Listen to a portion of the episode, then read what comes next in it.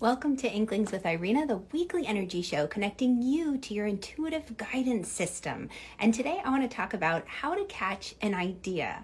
This is a very interesting concept because there are those lucky ducks out there, and you're probably one of them, that seem to have inspirational ideas fall out of the sky.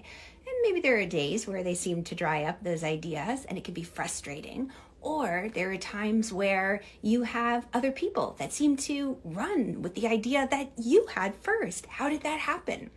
Well, this is what I want to talk about today. If we haven't met, my name is Irina Miller. I'm an intuitive energy coach, and I have been guiding women for over 20 years in the methods and steps and practices to put into action in order to tune in, grab those great ideas, and bring them into being. Be first to market, so to speak. So, today, how to catch an idea. One of the first things to do, of course, is to breathe, to be aware, grounded, present.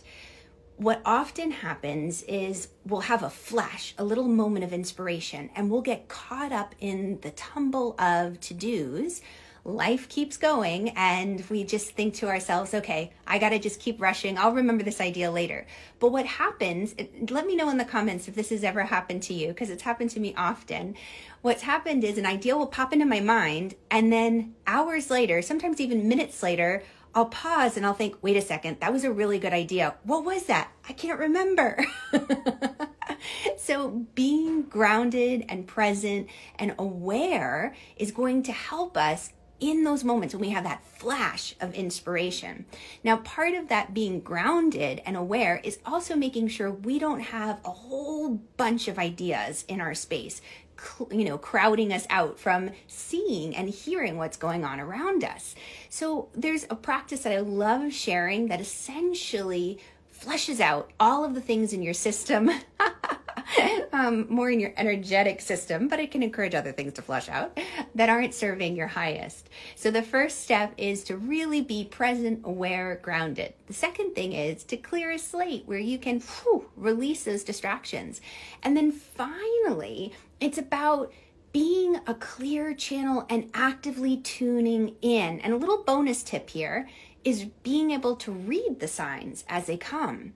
So, what I mean by being a clear channel is as these ideas come to us and we they come into our being, we might have old memories or triggers, or sometimes people say karma that comes up and say, Oh, you know, I'm not naturally gifted at songwriting. Why should I be the one who writes a song, you know? Or, Ooh, this is a brand new field for me. I don't know if I'm ready for this career or position. You know, I don't have that experience yet. Would they even consider hiring me? So we talk ourselves out of the idea before it even has a chance to come through us and take action on it.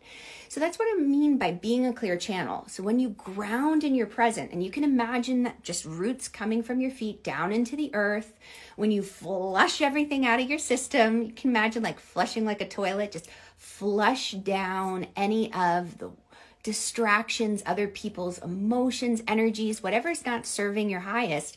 And when you tune in to be the clear channel so that you're aware of, wait a second, as this idea comes through, am I already saying it's impossible before I even began the task? Or am I willing to listen?